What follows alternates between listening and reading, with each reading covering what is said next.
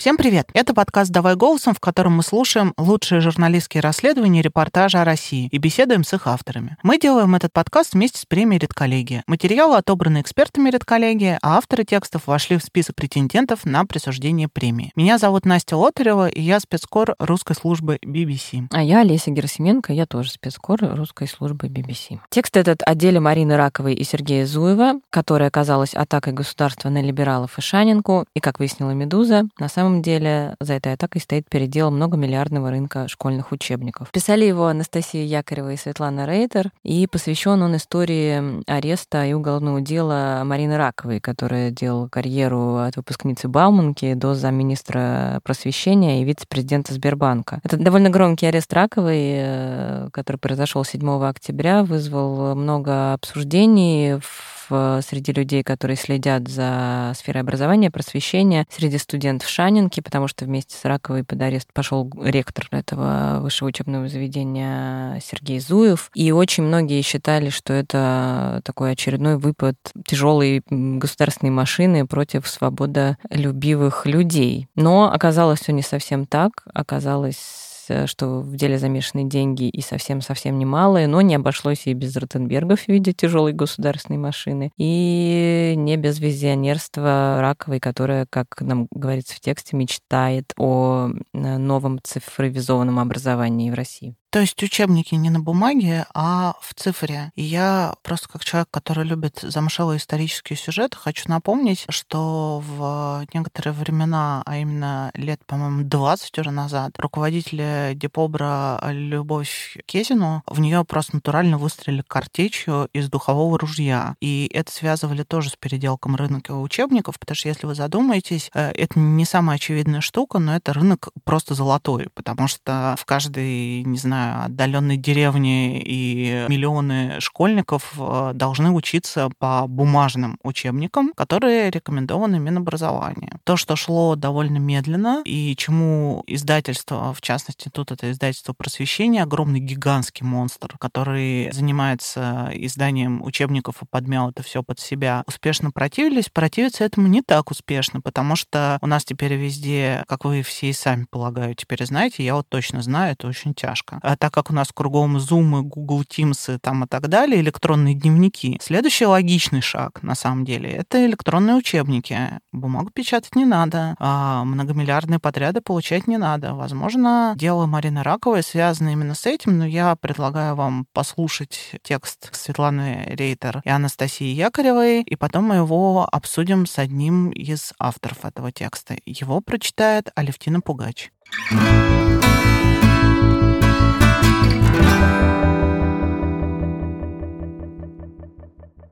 В конце августа на заседании Президиума Госсовета Российской Федерации министр просвещения Сергей Кравцов отчитывался перед президентом Владимиром Путиным.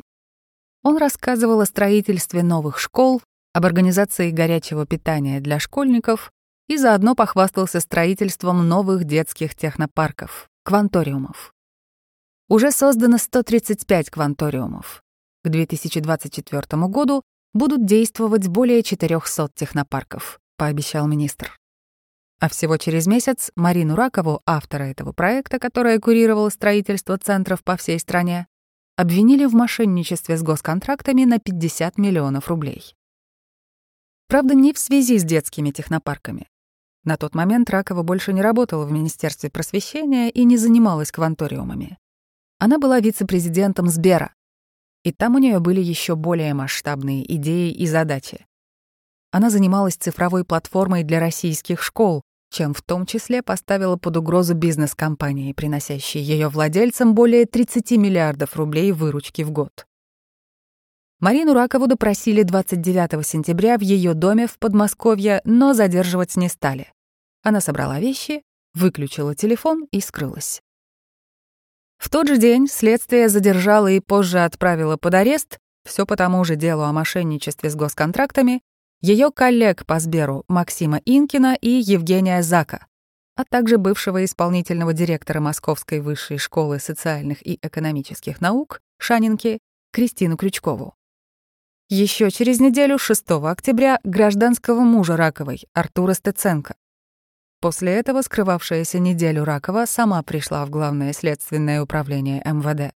7 октября Тверской районный суд отправил ее под арест на два месяца, а 12 октября по этому же делу задержали ректора Шанинки Сергея Зуева. Днем позже он был отправлен под домашний арест. В основу уголовного дела против всех пятерых легла экспертиза, выполненная Российской академией образования, РАО. Экспертиза касается двух контрактов, заключенных Фондом развития новых форм образования и Шанинкой на выполнение работ по проекту «Учитель будущего». Фонд — стопроцентная дочка Министерства просвещения. Марина Ракова была его директором до 2018 года и как раз через этот фонд занималась кванториумами и другими проектами. В своем заключении эксперты РАО пишут, что результаты выполненных по проекту «Учитель будущего» работ не соответствуют требованиям технического задания, а результаты в момент сдачи заказчику неприменимы на практике и в целом не могут использоваться по целевому назначению, писал Forbes, ознакомившийся с этой экспертизой. Авторы заключения, которое в деле называется «Справка исследования документов», это эксперты Центра экспертизы образования РАО, которые занимаются экспертизой учебников. Бывший замдиректора МИСИС Алексей Ганеев, глава организации «Профессионалы в сфере образовательных инноваций» Наталья Булаева и член-корреспондент Международной академии наук педагогического образования Вера Чечелева. Эксперты пишут, что в выполненных работах не везде есть ссылки на научные источники.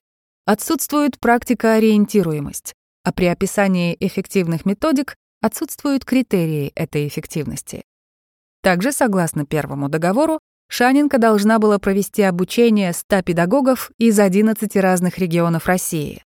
Однако эксперты отмечают, что в документах университета не указано, из каких регионов были слушатели Шанинской программы. А значит, документы университета не позволяют подтвердить выполнение требований договора, пишет русская служба BBC. При этом никто не оспаривает, что работы были выполнены, добавил собеседник, знакомый с материалами дела. Однако всем пятерым вменяют хищение 21 миллиона рублей, всей суммы, которую фонд успел перечислить Шанинке. После того, как Марина Ракова ушла с поста руководителя фонда, новое руководство расторгло этот контракт. Заявление о мошенничестве написала как раз исполняющая обязанности директора Фонда развития новых форм образования Юлия Пономарёва но уже после того, как экспертизу заказала МВД. Кто и на каком основании заказал РАО экспертизу, следствие не раскрывает. В свою очередь, Пономарёва просто согласилась с ее выводами.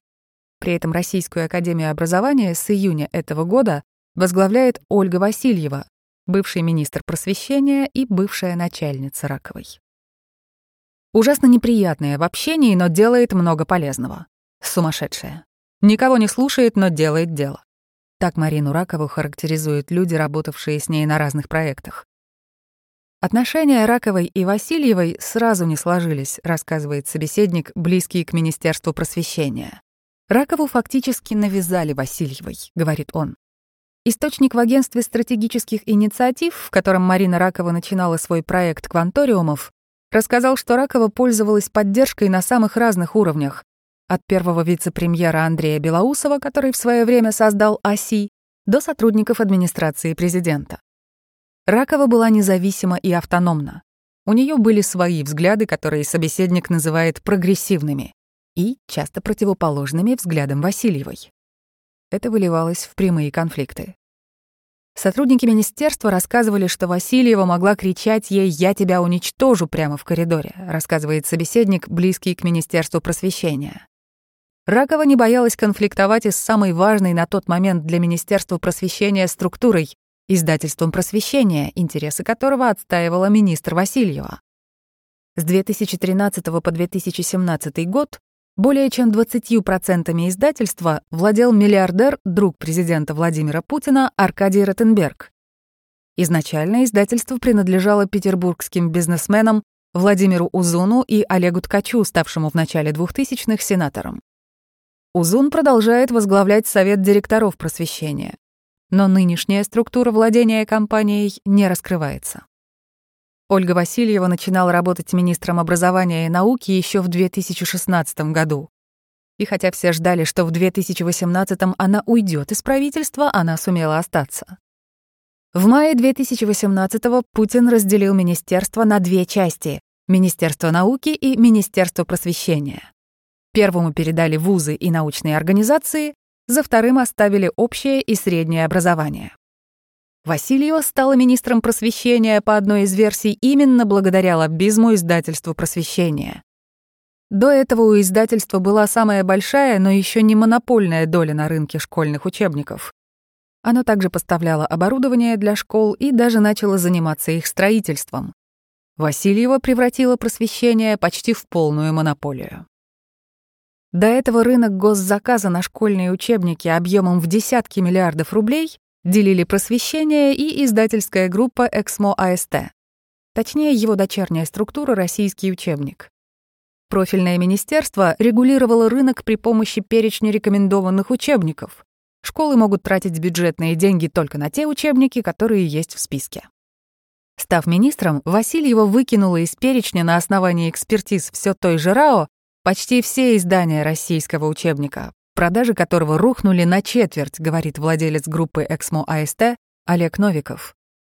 Вдобавок ко всему, просвещение подало к российскому учебнику иск на 3,7 миллиарда за использование товарного знака федеральных государственных образовательных стандартов. В итоге, заявив об отсутствии понимания правил и последовательности деятельности Минпросвещения, Новиков продал российский учебник. Сначала компании «Руститан Инвест», но затем компания отошла именно просвещению и буквально через несколько месяцев министерство вернуло все ее учебники обратно в перечень. Таким образом, просвещение стало почти абсолютным монополистом этого рынка. И это не единственная связь Ольги Васильевой с просвещением. В издательстве работала ее родная сестра Ирина. Просвещение хотело стать монополистом и в поставках оборудования для кванториумов, которые с 2015 года закупили его примерно на 14 миллиардов рублей, а также для сельских школ и других проектов, рассказали источники The Bell. Однако Ракова этому противилась, выступая против поставщиков, которых лоббировало издательство. Марина с ее негибким характером начала довольно жестко пытаться отодвигать просвещение, рассказал предприниматель, знакомый с ней по работе в министерстве. При этом я не видел никаких корыстных целей в ее действиях. Она, судя по всему, правда хотела для рынка конкуренции. В 2020 году Ольга Васильева все таки ушла из министерства, которое возглавил Сергей Кравцов. Ее назначение в Российскую академию образования проходило со скандалом. Против выступали академики, и ради этого назначения пришлось даже менять устав академии. Раньше академию не мог возглавлять человек без статуса академика. Член РАО Александр Осмолов заявлял, что с приходом Васильевой в РАО российскому образованию нужно ждать перехода в архаику и далекое прошлое. Преодолеть сопротивление академиков РАО Васильевой помогло именно просвещение, которое давно хотело контролировать академию, играющую на школьном рынке большую роль, уверен собеседник, близкий к Министерству просвещения. Одновременно просвещение изо всех сил продолжало накапливать административный ресурс на этом рынке. Например, кроме Васильевой, возглавившей РАО, бывший топ-менеджер просвещения Татьяна Суханова возглавила Институт стратегии развития образования. Сейчас просвещение и его структуры зарабатывают на школьных учебниках, оборудовании и сопутствующих товарах порядка 30 миллиардов рублей в год. В основном издательство продолжает продавать в школы учебники образца 80-х годов прошлого века, а объявленное в 2017 году партнерство с Яндексом для создания электронной платформы для школ закончилось ничем. Марина Ракова же весной 2020 года перешла на работу в Сбер, после чего ее конфликт с просвещением снова обострился. В марте 2020-го Ракову назначили вице-президентом Сбербанка. На новом посту она руководила дивизионом цифровые платформы образования и занималась амбициозным проектом «Сберкласс», который должен был вскоре стать заменой устаревшим бумажным учебникам. Руководитель Сбера Герман Греф давно увлечен реформой образования. В 2017 году на свои деньги он построил школу «Хорошкола» в Миневниках, а Сбер создал благотворительный фонд «Вклад в будущее», который инвестирует в школьное образование. Греф считает, что школьное образование в кризисе. У нас имитация школьного обучения, имитация повышения квалификации учителей, имитация экзаменов, говорит собеседник, близкий к Сберу. Еще до прихода Раковой в Сберклассе сделали цифровую платформу для школ. Как говорит собеседник, близкий к Министерству просвещения, Сбер много думал о том, как мотивировать самих школьников. Например, сейчас ученик внутри платформы может выбрать углубленные варианты обучения по нужному предмету. Сбер много вкладывал в контент для платформы. Например, нанимал учителей и коллективы авторов для разработки планов уроков и заданий. На контент создавались технические задания и проводились конкурсы. Сейчас в Сберклассе в одном флаконе есть и учебники, и упражнения для школьников, и методические комплекты для учителя, рассказывает собеседник, близкий к Сберу. При Раковой это начало развиваться просто с фантастической скоростью, добавляет он. Сейчас Сберклассом пользуются две с половиной тысячи школ в 65 регионах. Проект хвалил президент Владимир Путин, а в пандемию Сбер раздал школьникам 25 тысяч устройств, позволяющих подключиться к Сберклассу при помощи телевизора. Между тем, просвещение тоже пыталось выйти на новый уровень. В 2020 году издательство начало строительство школы в Нижнем Новгороде и собиралось строить школы по всей стране, потому нуждалось в деньгах и в мае 2021 года нашло их. По 25% долей в просвещении купили Сбер, Веб РФ и Российский фонд прямых инвестиций, РФПИ. Сбер хотел получить в просвещении полный контроль, но договориться об этом у Грефа не получилось, говорит собеседник, близкий к банку. Поэтому в сделку вошли также РФПИ и Веб, тоже получившие по 25% и по два голоса в Совете директоров. Всего издательство было оценено в 108 миллиардов, а банки и РФПИ заплатили просвещению за свои доли 81 миллиард рублей. Еще когда Сбер вел переговоры о покупке просвещения, в прессе появлялись сообщения, что после завершения сделки главой издательства станет Ракова. В итоге этого не случилось, но Марина стала членом совета директоров и получила возможность напрямую влиять на важнейший аспект деятельности издательства. В пакет договоренностей входила стройка председателю Совета директоров просвещения Владимиру Узуну, учебники Раковой. Так собеседник, близкий к Сберу, формулирует дополнительные условия сделки по покупке акций издательства. Но идеи Раковой шли вразрез с практикой работы просвещения. Она хотела внедрять больше цифровых учебных материалов, а издательство, привыкшее продавать бумагу, не знало, как на них зарабатывать, добавляет он. Просвещение выстраивалось как структура, ориентированная исключительно на деньги, продолжает собеседник, близкий к Сберу. Ракова же исходила из пользы, а не из денег. Соответственно, она хотела рулить по-своему и использовать цифру там, где нужно и можно. Просвещение, в принципе, не хочет делать ничего. Они продают все одни и те же учебники. Учитывая, что они монополисты, им можно вообще ничего не делать говорит еще один собеседник, близкий к Сберу. Заставить их делать новый контент невозможно, они этого не умеют и не хотят делать. С Раковой у них шла речь о том, чтобы хотя бы на платформенные решения переводить их контент. У просвещения работа Раковой вызывала сильное раздражение. Они не хотели, чтобы Ракова ими командовала, и этого не скрывали, говорит собеседник, близкий к Сберу. Несмотря на договоренности, потом в просвещении сообразили, что учебники — это тоже бизнес, жалко отдавать такому отморозку, как Ракова. Асбер хотел поставить именно ее во главу просвещения. Пресс-служба издательства просвещения не ответила на запросы. В ближайшей перспективе то, что делала Ракова, ставило под вопрос нынешний главный бизнес просвещения на школьных учебниках. Сходятся во мнении сразу три собеседника. Издательство каждый год зарабатывало порядка 10 миллиардов рублей на госконтрактах на школьные учебники. Каждый год одни и те же. Сберкласс же бесплатно поставлял школам свою систему и собирался наполнять ее собственным цифровым контентом.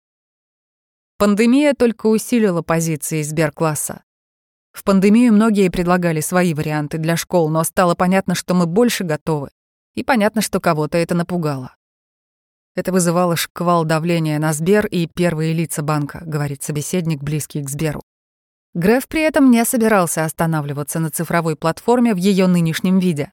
План был в том, чтобы расширить платформу Сберкласс до мега-цифрового учебника, говорит собеседник, близкий к Сберу.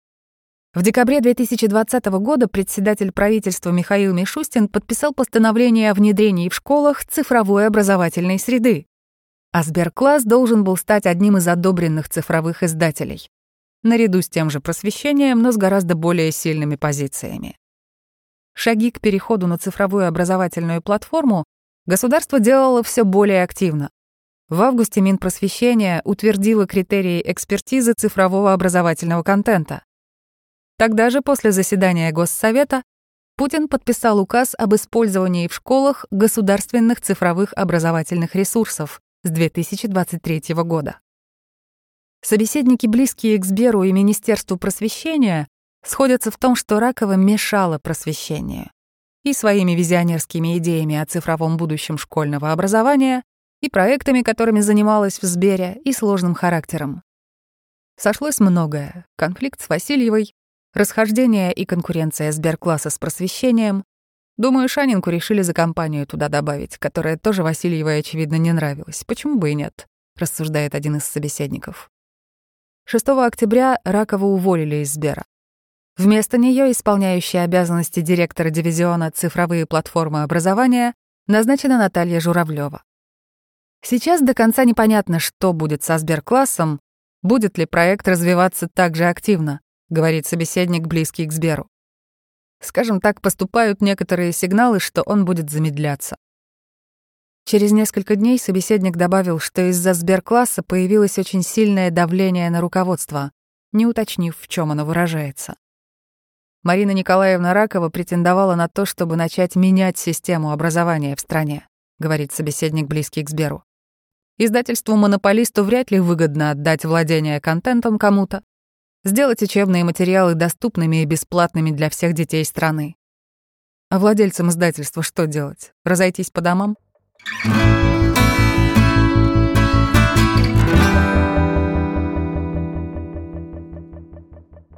Мне очень интересно, в чем состоит неприятность Марины Раковой. Там есть такая очень характерная фотография, где эта самая Ракова, молодая, яркая женщина с такой прической под Грейс Келли на высоченных шпильках стоит вместе с министром просвещения Ольгой Васильевой, про которую, напомню, никто до сих пор не сделал большого хорошего профайла, а я очень хотел бы его прочитать. Она интересный персонаж. Да, но видно, что, конечно, вообще вот эта драма бывшей начальницы и бывшей подчиненной, которая закончилась СИЗО для одной из них и Академии наук для второй, супер сюжет, на мой взгляд. Я как-то совершенно за этим не следила и сейчас слушала и раньше читала просто с огромным интересом. Давай расспросим обо всем автора текста. А, звоним. Привет, Настя. Привет, Настя. Привет, Настя. Привет, Олеся. Послушали твой и Светы Рейтер текст про Ракову. Я охала, вздыхала в нужных местах. Мне очень понравилось. Скажи, пожалуйста, вы когда начинали эту тему, ты уже знала, что такой э, мини-карточный домик развернется в повествовании? Или все таки думали, что это очередная атака на свободу просвещения в России? А, ты знаешь, это было понятно, что там, скорее всего, не атака на либералов э, вот как, как это многими воспринималось, когда уже стало понятно, кто делал экспертизу. Ну вот мне, во всяком случае, потому что я год назад писала большую историю про вот это издательство просвещения, про Васильеву. А, и вот уже с момента ареста Раковой, когда еще э, ну, еще не была арестована, мои собеседники по той теме говорили, что здесь не обошлось без издательства этого. И дело не в Зуеве, условно, про которого все бесконечно как раз писали, и в первую очередь, ну, то есть, условно, наезд в первую очередь не на Шанинку. Да, ну, потому что это на самом деле было бы как-то странно, и вот э, а, единственное, я последние два дня э, после того, как мы выпустили этот текст, думала, а зачем вообще они начали тянуть туда Зуева? Ну вот да, там есть одна фраза в проброс, что а почему бы из-за одной не Шанинку не, не, не похоронить, но она мало что объясняет, конечно. Потому что все таки вот если бы они ограничились вот этими пятью людьми, Раковой, двумя ее сотрудниками, Крючковой из Шанинки и гражданским мужем Раковой из Стеценко, то, наверное, такого шума бы не поднялось, не было бы такого понимания по всей этой истории. Вот, мы как раз со Светой обсуждали вот сегодня, зачем он Зуев, и как-то мы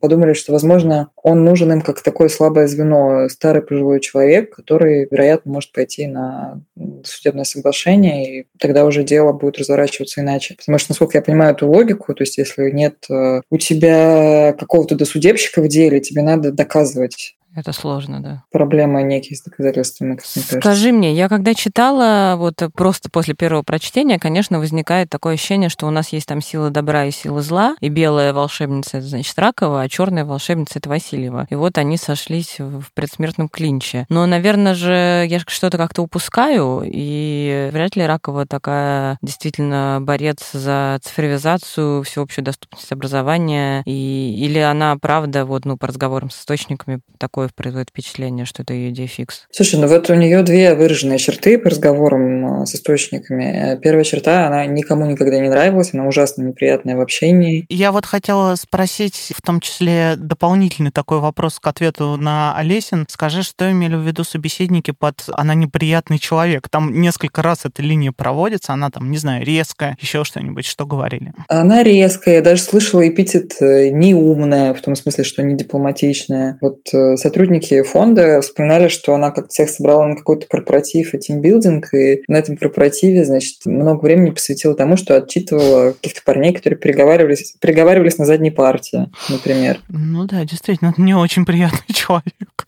Очень такая своеобразная. Но при этом у нее реально были вот в команде люди, которые там очень ей верили, потому что она, э, ну вот те, кто работал в этом фонде, они говорили, что там было такое ощущение, что мы действительно что-то очень быстро, очень хорошее, очень осмысленное делаем. Ну, я тут скорее даже про денежные интересы. Там очень хорошо в тексте прописаны интересы денежные и политические Васильевой. Но ради чего Ракова все это дело, кроме вот действительно ее веры, да, в какую-то вот в этот вид образования и там в, в в будущее с роботами. Меньше понятно. Были у него какие-то резоны из-за денег или из-за должностей? Вот ее гражданского мужа Артура Стеценко, его же обвиняют в том, что он, значит, фиктивно был трудоустроен своей гражданской супругой в этот фонд и получил незаконно 9 миллионов рублей. Угу. Вот э, так можно, наверное, тебе ответить. Ну да, но просто на фоне цифр, которые там называются в связи с создателем просвещения, цифры 9 миллионов рублей и даже это 20 миллионов рублей, которые из УИВу да, меняются, они, конечно, ну, меркнут просто. Но другой вопрос, действительно ли это было фиктивное труд трудоустройство, наверное, как- угу. как-то мы увидим какие-то попытки это доказать. Тут еще можно посмотреть на то, что пишет Белл э, в связи с этим, э, с этими закупками и всем прочим, что она не производила впечатлений человек, который сильно заботится о своем кармане, на тех, с кем она работала. Ну, то есть, действительно, такая визионер, немножко такая грефовская школа полной технократичности и как раз увлечение идеями образования. Насколько все знают, Герман Греф этим и был, остается крайне увлечен. И, видимо, люди близкие к нему тоже. Да, ты знаешь, еще в фонде, как говорят, там были, в принципе, высокие зарплаты, и вот это вот э, помещение, где они сидели, то есть видно было, что, ну, как сотрудники рассказывают, там денег не жалели на фонд, то есть там были там большие красивые мониторы, большие кресла, то есть они говорят, ну, мы вот эту вот субсидию, там, каждый год выделяли субсидию, и бизнес э, какие-то деньги давал, то есть мы ну, видели прям вот наглядно эти суммы, вот, если там какого-то сотрудника не хватало, что-то, ну, это довольно быстро решалось, и прям чувствовалось, что люди заинтересованы это решить. А потом Ракова ушла из этого фонда, и там а, воцарилось какое-то новое руководство, которое ну, порезало зарплаты, а, ушло много людей оттуда, и, в общем, у них какие-то направления позакрывались, и все там начало как-то вязнуть вот в этой обычной э, министерской бюрократии. А она сама вину признает? Нет, она не признает э, вину. Вот. Я так понимаю, что там сейчас вот все эти пять человек, они не признают свою вину. А что-то известно о ее, ну, то есть тоже довольно драматичное, наверное, решение через неделю беглой свободы, да, пойти и самой прийти. Куда она в ГСУ пришла, да? Да, она пришла в ГСУ МВД. Ну, слушай, знаешь, как про это рассказывают? Ну, то есть э, она пропала, там начали арестовывать ее сотрудников. Вот арестовали Максима Инкина и Евгения Зака. И вот спустя две, кажется, недели арестовали ее гражданского мужа. И вот когда арестовали ее гражданского мужа, она пришла сама сдаваться в ГСУ МВД. Вот. Драма. Выглядело это красиво. Я знаю, что нормальный журналист не может, конечно, предполагать, но давай попробуем предположить. Есть вообще шансы у нее отбиться и выйти? Слушай, ты знаешь, я вот как раз у нас вышел текст, и я думала про это дело, ну, как-то в сравнении с другими делами, в сравнении с студией, и в сравнении, кстати, вот с делом Фургала. Сравнивали это все с седьмой студией, но там вот было это отличие, что в седьмой студии была досудебщица, бухгалтер Масляева, тут э, пока досудебных э, соглашений нет. И что хорошо для раковой как но, раз, да? Да, не знаю, вроде это маловероятно, мне кажется, что они появятся, ну, потому что Зуев все-таки такой... Ну, принципиальный ну, человек. Ну, да. Вот, например, дело Сергея Фургала, за которым мы следим, там несколько человек сидят в СИЗО, э, тоже они не признают вину, там нет досудебщиков, но у них уже два года длится это уголовное дело, которое, видимо, развалится, судя по тому, что сейчас о нем известно. А, но ему начали шить новое а, уже не уголовку, а экономику. Ну, то есть, Но тоже за 90-е такая... же, да? Ну нет, там уже за завод, за... Ну там мош... мошенничество, все вот это вот, что обычно губернаторам любят вменять. Вот. Ну, то есть вот тоже ситуация. Нет досудебщиков, два года их мурыжат в СИЗО. Ну, вот не знаю, как сейчас следствие будет выходить из этой ситуации. Ну, хорошо. А вот возвращаясь к Сберклассу и вообще к идее цифрового образования, а что мы теперь вот э, потеряли Ракову, которую все называют визионеркой, который там атомным двигателем всей этой идеи. А что теперь вообще с проектом, и можно ли им будет пользоваться школьникам, которыми пользовались? Непонятно. То есть говорят, да, что фонд сейчас в подвешенном состоянии. Оттуда такие какие-то противоречивые сигналы сигналы доносятся. То есть, э, вот с одной стороны, Ракова там действительно это все очень хорошую скорость этому всему придавала. Неизвестно, будет ли так э, работать без нее, но возможно. Почему нет? Вот. С другой стороны, люди изнутри проекта сейчас пишут какие-то ну, такие тоже встревоженные сообщения, что до нас вот доходят слухи, что такое давление на руководство, что, значит, надо как-то тормозить, это все не будет так здорово развиваться. Ну, я думаю, что мы увидим это. А Греф не высказывался? Он, э, он же уволил Ракову, вот. но он не уволил вот этих двоих, э, Зака и Инкина они по-прежнему сотрудники. Ну вот, кстати, смешно совпало. У нас вышла в понедельник заметка, а во вторник вот Греф ходил к Путину докладывать про успехи. Не знаю, как это все у чиновников устроено. То есть... Это закрытое, да, было мероприятие? Ну там были какие-то протокольные снимки, там протокольные новости. Ну. Я имею в виду тет-а-тет, э, не, не, не круглый стол, там не, не заседание. Ну, я думаю, они в любом случае как-то общаются, угу. если уж встречаются. Будем наблюдать. Спасибо большое тебе за статью. Спасибо большое, Настя. Очень интересный текст. Давно не читала живой текст про довольно-таки изначально кажущийся скучным предмет. Да, увлекательная вот. история. Да, спасибо. Спасибо. Спасибо. Пока-пока.